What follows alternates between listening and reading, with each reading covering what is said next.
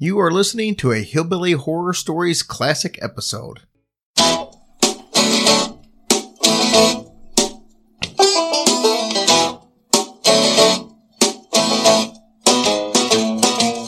Welcome to Hillbilly Horror Stories. Now welcome your host, Jenny Polly, and his lovely wife, Tracy. I hear she's a lovely ghoul. Good evening, everybody, and welcome to episode fifteen of Hillbilly Horror Stories.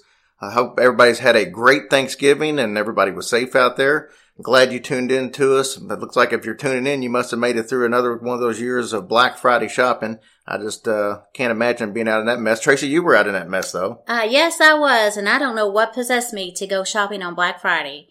It was probably when we were using the Ouija board on Thanksgiving night, just saying. And I summoned the spirit of El Kmarto. Yeah, I'm sure they, uh, Kmart needed it. If anybody's going to go shopping, they probably need to go to Kmart. That place is just struggling to stay alive. That's true. So we, we had a good, uh, good time over Thanksgiving. And, uh, as always, we're, we're constantly getting new listeners and hearing from you guys. And, uh, we told you we're going to start doing some shout outs. This is the, the shout outs I got for this week. The number one I've got on my list is a young lady that probably should have already been on here. I feel bad about leaving her off. Marissa Ann Hutcherson. She actually lives in Crestwood, Kentucky. She's a very loyal listener, comments on a lot of stuff.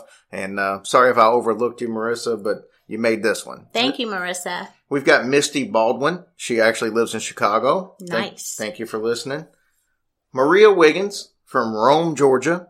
That's awesome. Thank you for listening, Maria. And if you think that's awesome, our next two, Chrissy Appleyard and Ashley Kitchen, are both from the United Kingdom. Get out of here. Yep, so... Thank wow, you guys, guys for, thank from you. listening over across the pond. We appreciate wow, it. Wow, what an honor. That's just amazing. Thank you so much. We told you guys last week that we were going to tell you about the wickedest man in the world. And I think when we get through tonight, you're going to understand uh, why he earned that title. Uh, we're talking about the man himself who gave himself the title of the Beast six six six. That's definitely the kind of guy you'd like to uh, take home to mom if oh, you're yeah. if you're if you're a young lady looking for somebody. And uh, well, I figured, and rather than me introduce him, we'll just let uh, Ozzy Osbourne introduce him. Mister Crowley, what went down in your head? Oh, Mister Crowley, did you talk with the dead? Yes, we are talking about the one, the only Aleister Crowley. Um, I can't tell you how many times we've talked about Aleister that's just popped up on this show before. Definitely in the music things, we talked about his connection with Zeppelin, um, some of the other people that it's popped up with, but but mainly Zeppelin's the one that comes comes across. And we're going to tell you a little bit about the man himself. So instead of little bits and pieces and, and, and how he influenced, let's just tell you about him, what he's done, and let you make your own opinion on if he is truly what uh, the papers in London deemed him as, the wickedest man in the world. So he was born in eighteen seventy-five. He was a very religious family. His mother and father were part of a group called the uh, Plymouth Brethren. Just like the Plymouths that came over to the United States, they were very, very strict, and they took the Bible very literal. Whatever the Bible said, that's exactly how it was. There was no interpretation. That's it. And he kind of felt uh, like he was pressured by this. He he didn't necessarily believe in in all the uh, uh, the Bible. He felt like that he should be able to be a little more free. And, himself, so yeah, to speak. Yeah, I mean, he just didn't feel like that everything that they said was a sin was a sin. Mm-hmm. Now, they had a lot of money because their fa- family had a brewery that had done very well, uh, well enough where his dad could retire early. And he used that spare time to travel and preach for their congregation. Okay. And... um also to just spend time with the family. Well, Edward, um, who was the dad, actually would take Aleister along with him on all these little preaching things. He he was totally indebted to his dad. Loved his dad to death. That was his mm-hmm. see-all, be-all. Wasn't real close to his mom, but was to, to the dad. Mm-hmm. And most of this becomes, a lot of people say, well, why wasn't he close to his mom? Because his mom basically had deemed him to be the beast back even when he was nine, ten, eleven years old. Wonder because, why. Because he didn't. He had his own opinions that oh. varied from what the Bible oh, was, gotcha. And that was, you know, That was blasphemy to them. Yeah, so he just didn't straight believe what they believed. So right. There so you go. Just okay. Because they were so straight and narrow that if he was just a little bit off the path, you know, yeah. Oh my goodness. So, nineteen eighty-seven, the dad, Edward, actually passed away. Mm-hmm. After a short battle of cancer, he was only in his in his early fifties. Oh, wow. So it was kind of a shock to the, the family, and it devastated Aleister.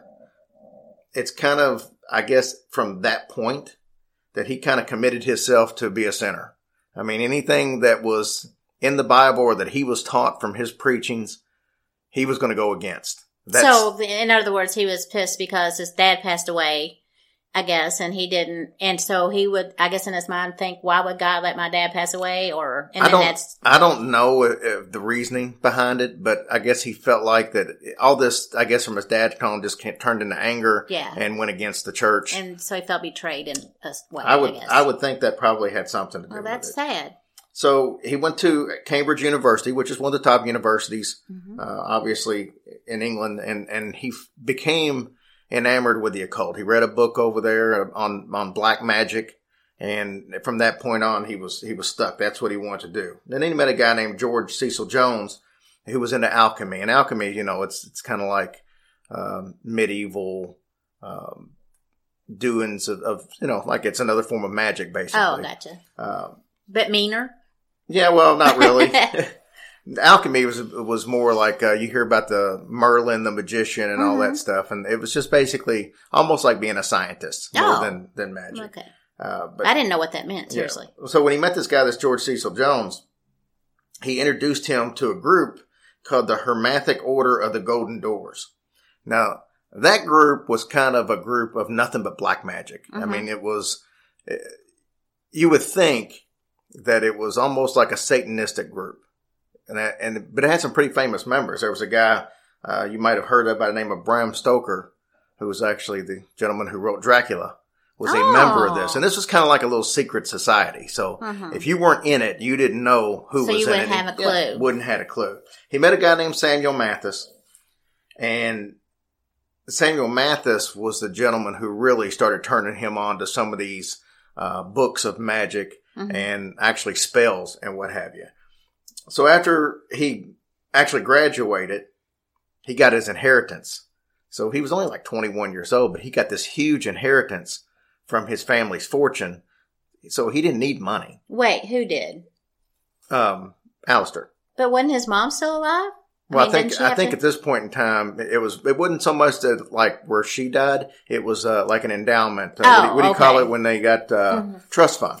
Okay. They had a trust fund that he was able to get when he was twenty-one oh, years good. old. So oh. when that happened, obviously, he doesn't need money. Mm-hmm. So he could just go about his merry way and do what he wants, and not yeah. have to work and do what he wants. So he put all of his time into studying magic.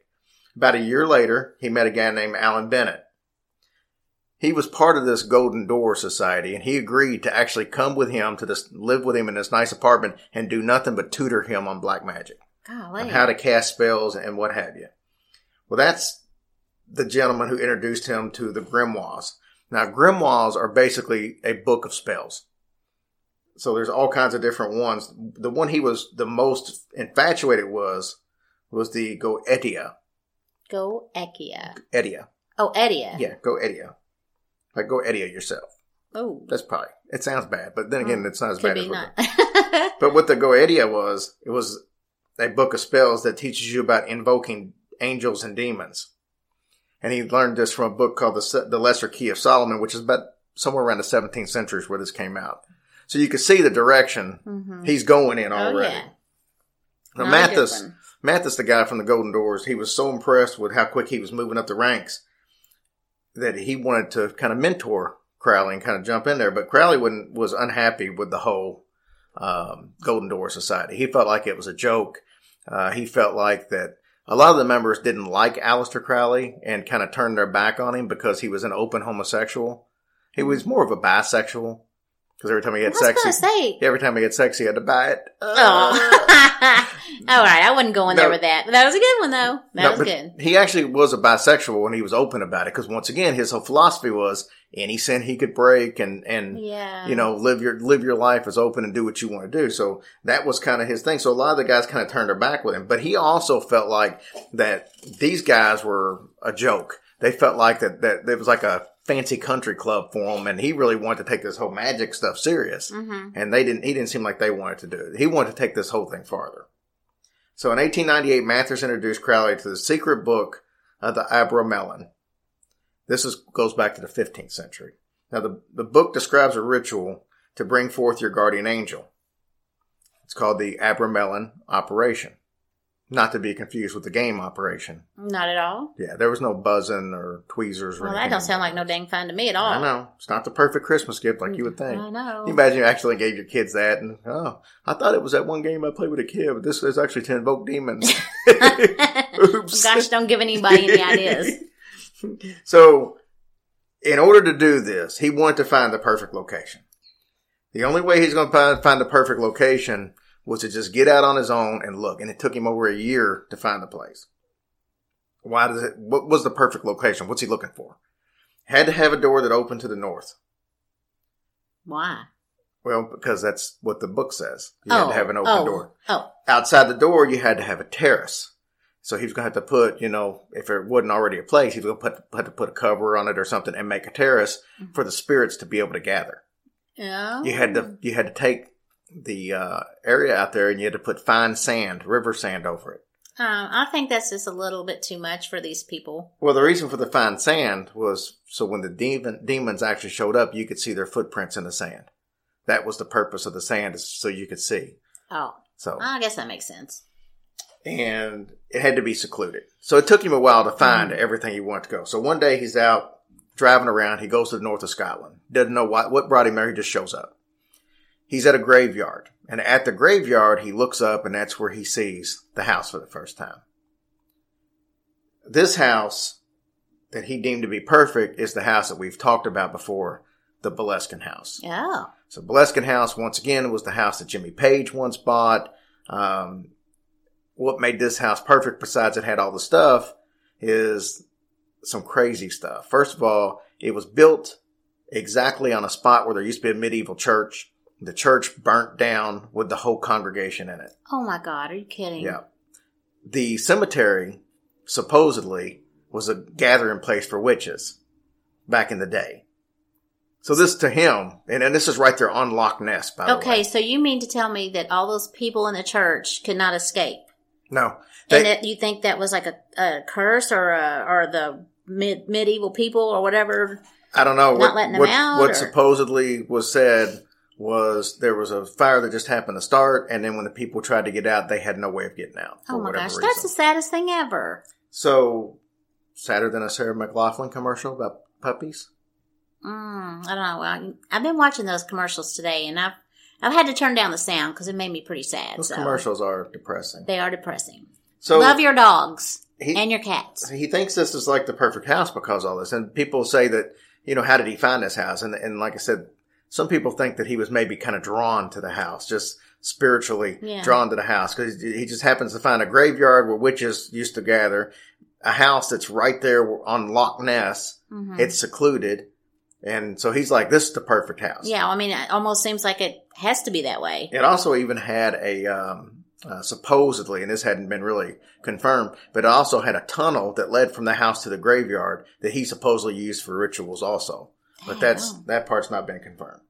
So the, he one, thought this house was so perfect in eighteen ninety-nine, he paid twice what the house was worth. Oh, so just so he make sure he got he it. Made then. sure made sure he got it.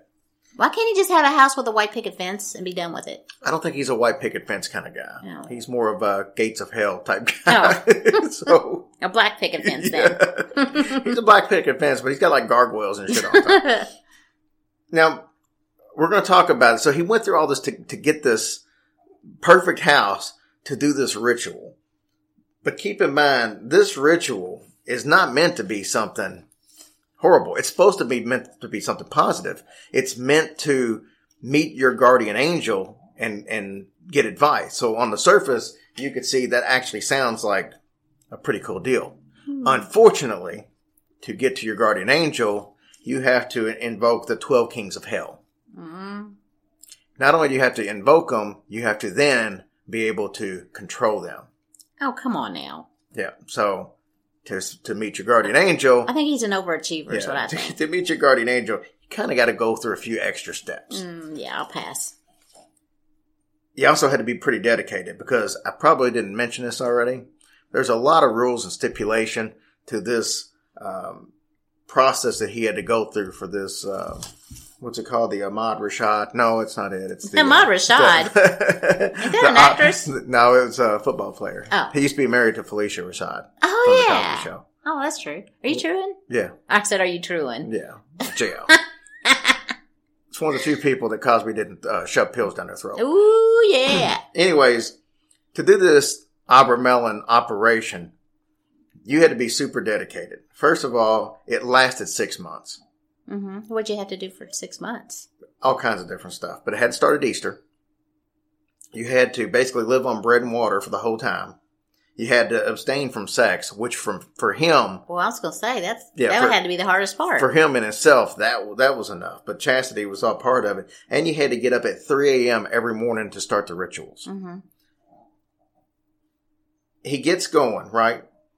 He's in, the first thing he's got to do is he's got to have, um, what do you call them, the, uh, the magic squares.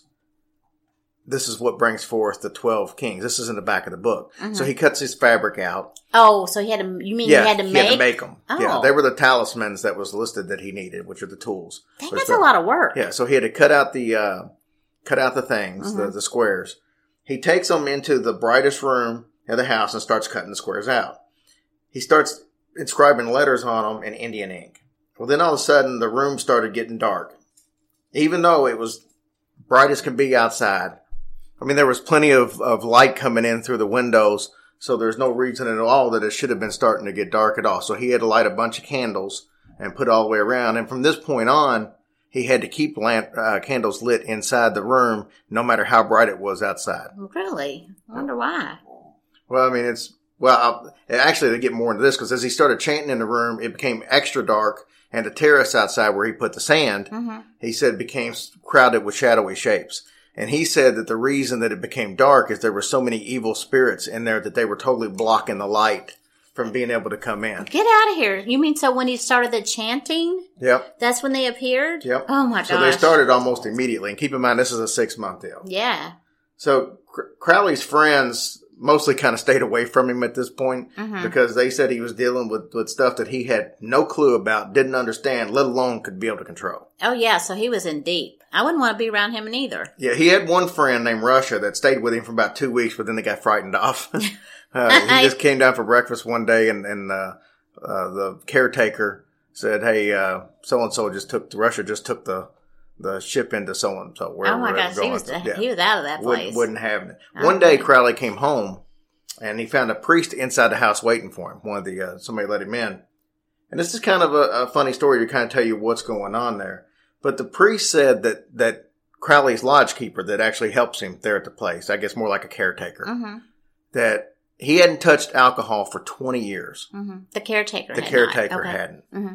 And, you know, I mean, the priest, obviously, he's probably having alcohol, boozing it up every day. Oh, I, I mean, it's Catholic, you know. Yeah, you're allowed to do that. Yeah. So the priest says that the caretaker, the night before, who hadn't touched alcohol in twenty years, got drunk, went home, and tried to kill his wife and kids. What? So, obviously, the um, spell was working. And it affected him like that? Yeah. So, I mean, Crowley's probably happy because everything's kind of falling into place. Yeah. I mean, but but for everybody around him, for the friends and family and stuff like that, it couldn't have worse effects. Yeah. So, did he, did then, did his caretaker do that? I mean, did he go home and kill them or? No, he didn't. It was just, uh, but it was the fact that he tried to, and this was a guy that had no issues at all oh my gosh. in life. Just That's a, so scary. a good family guy, so what have you.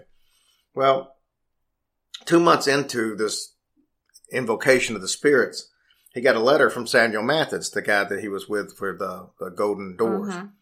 And he said that the Golden Doors had a situation where they kind of split into two different views, and he was afraid that he was going to lose his job and he needed Crowley's help. So Crowley packed his bags and he went to London. Mm-hmm. And he left the spell undone. Oh, come on.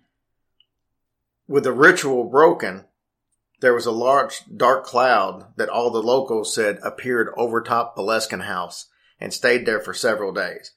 I mean, people wouldn't even come around. People, locals, they wouldn't, they wouldn't pass by. They'd go out of their way and go all the way around to not pass that house. You mean to tell me, after all that time of doing the bread, water, no sex, getting up at three a.m., he just happened to say, oh, I'm just going to leave town for a little bit, and didn't finish it? Well, he didn't leave town just for a little bit on vacation. He was leaving because this was something that he thought that they could build that society up to what it was, and he felt like that was a big deal. Now, his intentions were to come back and finish the spell, but he didn't. And he ended up moving, you know, one thing led to another. He ended up moving to Mexico for a little while. And the problem is, when you invoke spirits, you have to banish them. Yeah. You can't just leave them running around. And the fact that he didn't banish them leads most people to believe that he probably became possessed and was controlled most of the rest of his life by the twelve Yeah, so uh, the spirits were like, yo, um, hello, we're still here, right? Yeah, so... Oh they, my gosh, that's so stupid. And if you if you're going to actually read more about the Boleskine House, we won't get into that here, but, you know, there's been several owners after that that, that had tons of different things happen in that house to the point to where they were scared off. Oh and, my gosh, you know, I can imagine. That's horrible. But, so here we go. Let's fast forward a little bit. About five years later, nineteen oh four, actually four years later, he ends up finally talking to his guardian angel, but it definitely didn't happen the way he thought it was going to happen. He had a friend of his that was a painter. He fell in love with his sister. Her name was Rose Kelly. They got married. They moved temporarily to Cairo. That's uh, in, over in Egypt. That's where they had their honeymoon at. They rented an apartment there, and he even had some of the apartment to be redone so it looked like uh, an Egyptian, you know, tomb. She must be some crazy ass. So he wanted to impress her, so they spent the night in uh, in one of the Great Pyramids in mm-hmm. like the king's Uh, room up there. Well, that'd be kind of cool, though. It just looked like just an old dirty basement. So oh, that's really not cool. Nothing in there. Oh, never mind. He thought it'd be cool, so he's got this book where he's going to uh, invoke uh, some type of a demon mm-hmm. because he thought, you know, that'd be impressive. Because, you know, that's what I try to do when I meet a girl is, hey, you know, come back to my house so I can invoke a demon. I'll, yeah, you know. It worked, though, right? I, I guess. It worked. It didn't work like he wanted it to work. Yeah. So what happens is, they spend the night up there. He starts reading the stuff. Well, all of a sudden, she turns to him and says, they're waiting for you. Who's they? Well, that's what he said, and he was a little bit ticked off because, I mean, up until this time, he really hasn't actually talked to a, a spirit. He says he's seen them. He says he could feel them, but he hadn't talked to one. And now he's got this bitch. She don't know anything about...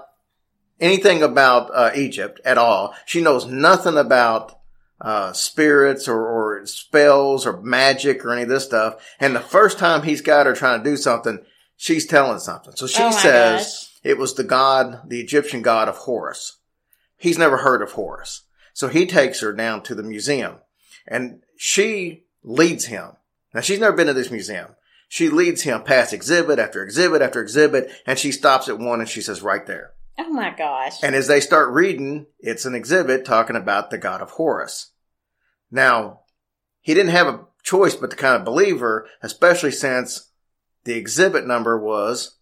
six six six. Exactly. Are you kidding me? The exhibit number was six six six, and it talked about it. Oh, I'd be so pissed off if I was him all those years of trying to get them spirits to come. So she tells him, she says, Horus... has a messenger, which is your guardian angel, and he wants to talk to you at twelve o'clock tomorrow. And for the next three days, matter of fact, at mm-hmm. twelve o'clock. So twelve o'clock, he's waiting. He's got no reason not to believe her at this point. Mm-hmm. So he's waiting. He hears a voice kind of coming from behind him. And the voice says, write down everything that I tell you. So for the next three days, that's what Crowley did. He wrote down everything that was said to him. What made this important in Crowley's life is this went on to be his new religion. The book that he wrote based on what he supposedly was told by his guardian angel was called The Book of the Law. Damn it, Ninja screwed up my dramatic pause. Get it? This could be P A W S. I He's, get it. He has his own oh, Ninja's awesome. Anyways... so he writes this book of the law. That's going to be his new religion. And it, it's really just a bunch of, of just, hey, just do what you want to do. That mm-hmm. basically was his religion. Don't let anybody influence you do what you want to do and don't give a damn what anybody else thinks. Right. That was basically his religion. But he was also into teaching people to write backwards, which was all into Satanism. And like we talked about before, write backwards, listen to records backwards, learn to walk backwards until it became com- comfortable to you. Yeah. He also was into, you know, sacrificing animals and, and uh, human sacrifices and Terrible. stuff like that. Terrible. So. And just to tell you how, how bad of a person he is, when all this happened, Rose was pregnant with his child.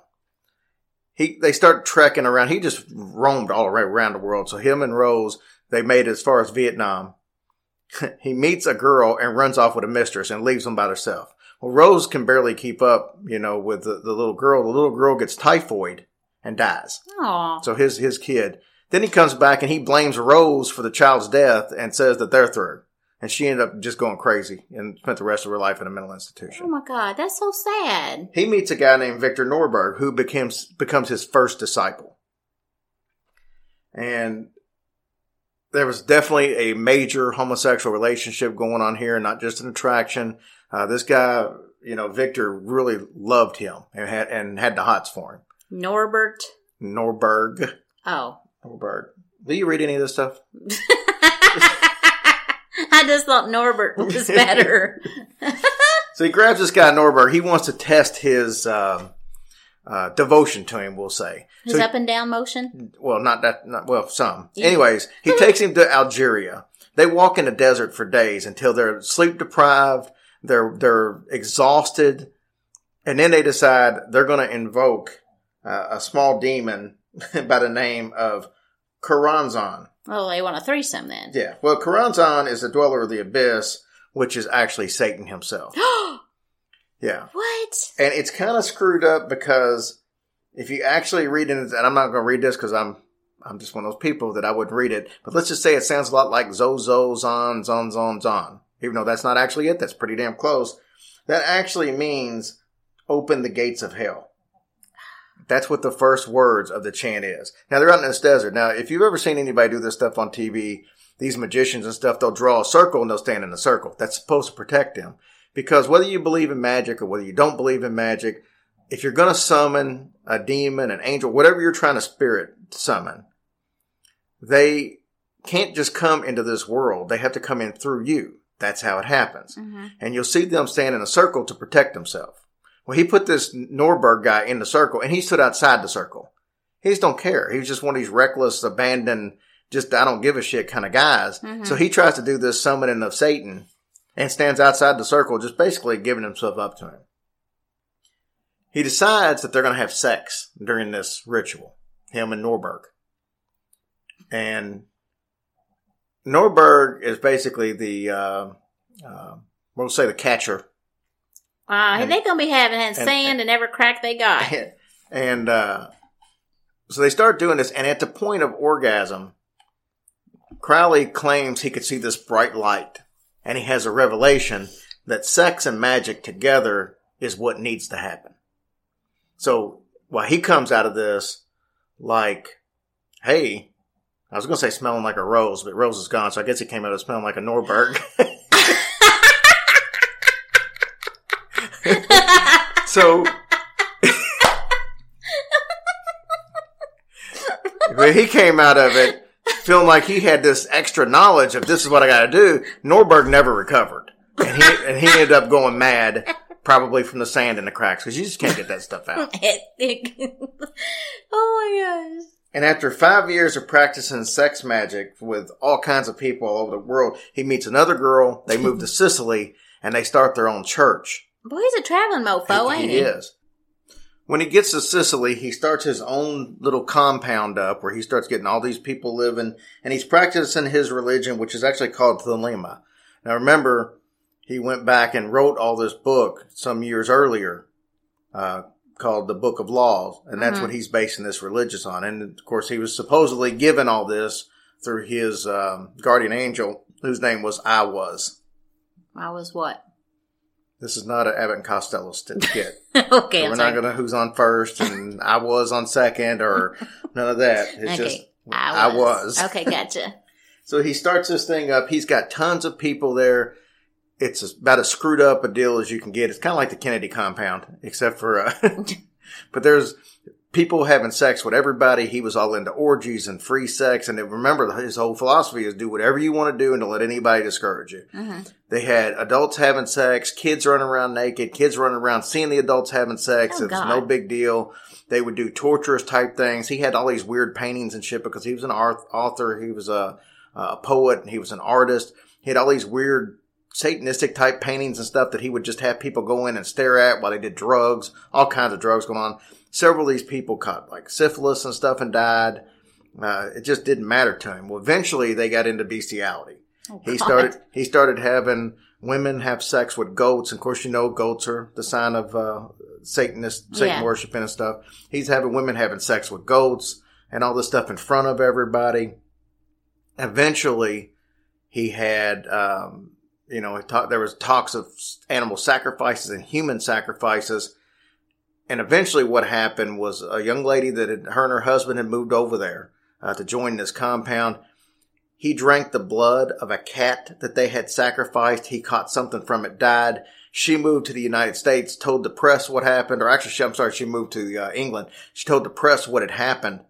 And that's when everything started coming down on him. Well, at that point in time, Mussolini, who was in charge of Italy, Um, he decided that he was going over to Sicily. That was all part of Italy at the time, where he was over top of it. He went in and kicked the whole thing, stopped all of it, and banished uh, him from the country. Good. And so That's he, sick. Yep. Yeah, he moved back to England. Uh, he ended up meeting another young lady in his older years, had another baby. She actually came up to him. He, this guy went to all kinds of court for, you know, you name it. And he was always able to beat everything. Well, at some point in time, he meets this lady. She says, hey, I want to have your baby. And he says, okay, I'd like to have a kid. They have a kid together. He actually spent some time with this kid, and it seemed like the only kid he ever really cared about, because mm-hmm. the other kids he didn't really care about. And as time went on, he became more and more tame. He actually died in like nineteen forty-five.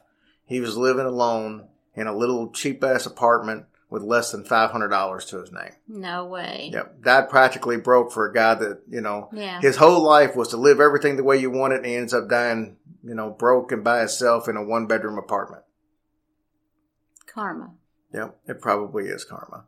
So that's kind of uh, the, the way we're going to end this story is is telling you, you know, make your own decision. This guy believed in sacrifice, and he believed in anything to do with Satan, anything to do with sin, that's what he believed in. But don't y'all be doing that now. Yeah, that's not. Don't be doing that. Love one another. But I thought I'd read you a couple of quotes to end this from Aleister Crowley so you can hear from the man himself. Here's one I found particularly interesting.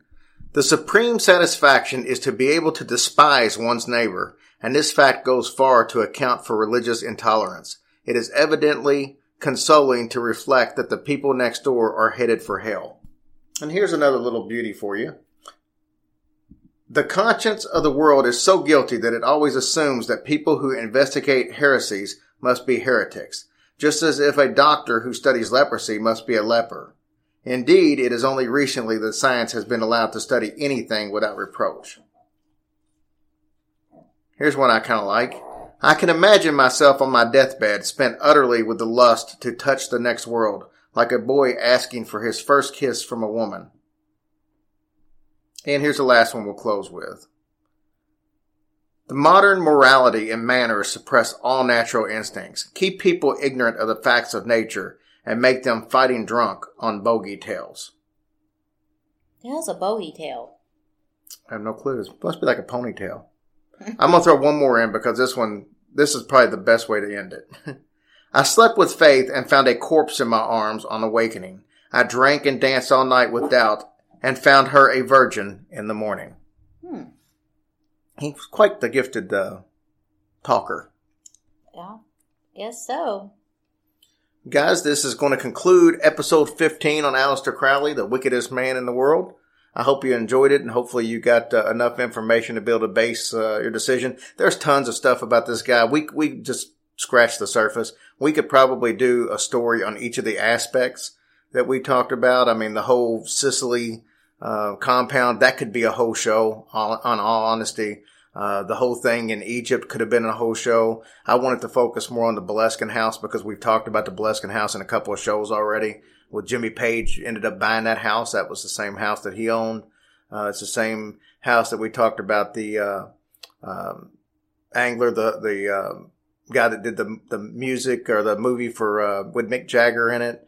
All that stuff was all part of the Boleskine house. So that's why I wanted to touch on that a little more and, and touch about the whole thing of him trying to conjure up the uh, twelve kings of hell. So that's what we spent the time on this one. But like I said, you could spend a lot of time looking on the internet and find a bunch of cool stuff if you want to read up on this guy. Yeah, don't y'all be wasting your time trying to conjure up twelve devils or whatever they're called, because it just ain't worth it. Yeah, I don't, I'm not trying to conjure. I'd like to conjure up two girls at once. That way, you know, at my age, when I fall asleep, they got each other to talk to. Oh, that sounds awesome. I told somebody one time, I told a girl that she asked what my fantasy was, and I said it was to have two girls at once. And she said, uh, it's not like you could satisfy two girls at once. I said, that's not part of the fantasy. Thank you, guys. We love you. We'll see you next week. All right. Bye, guys.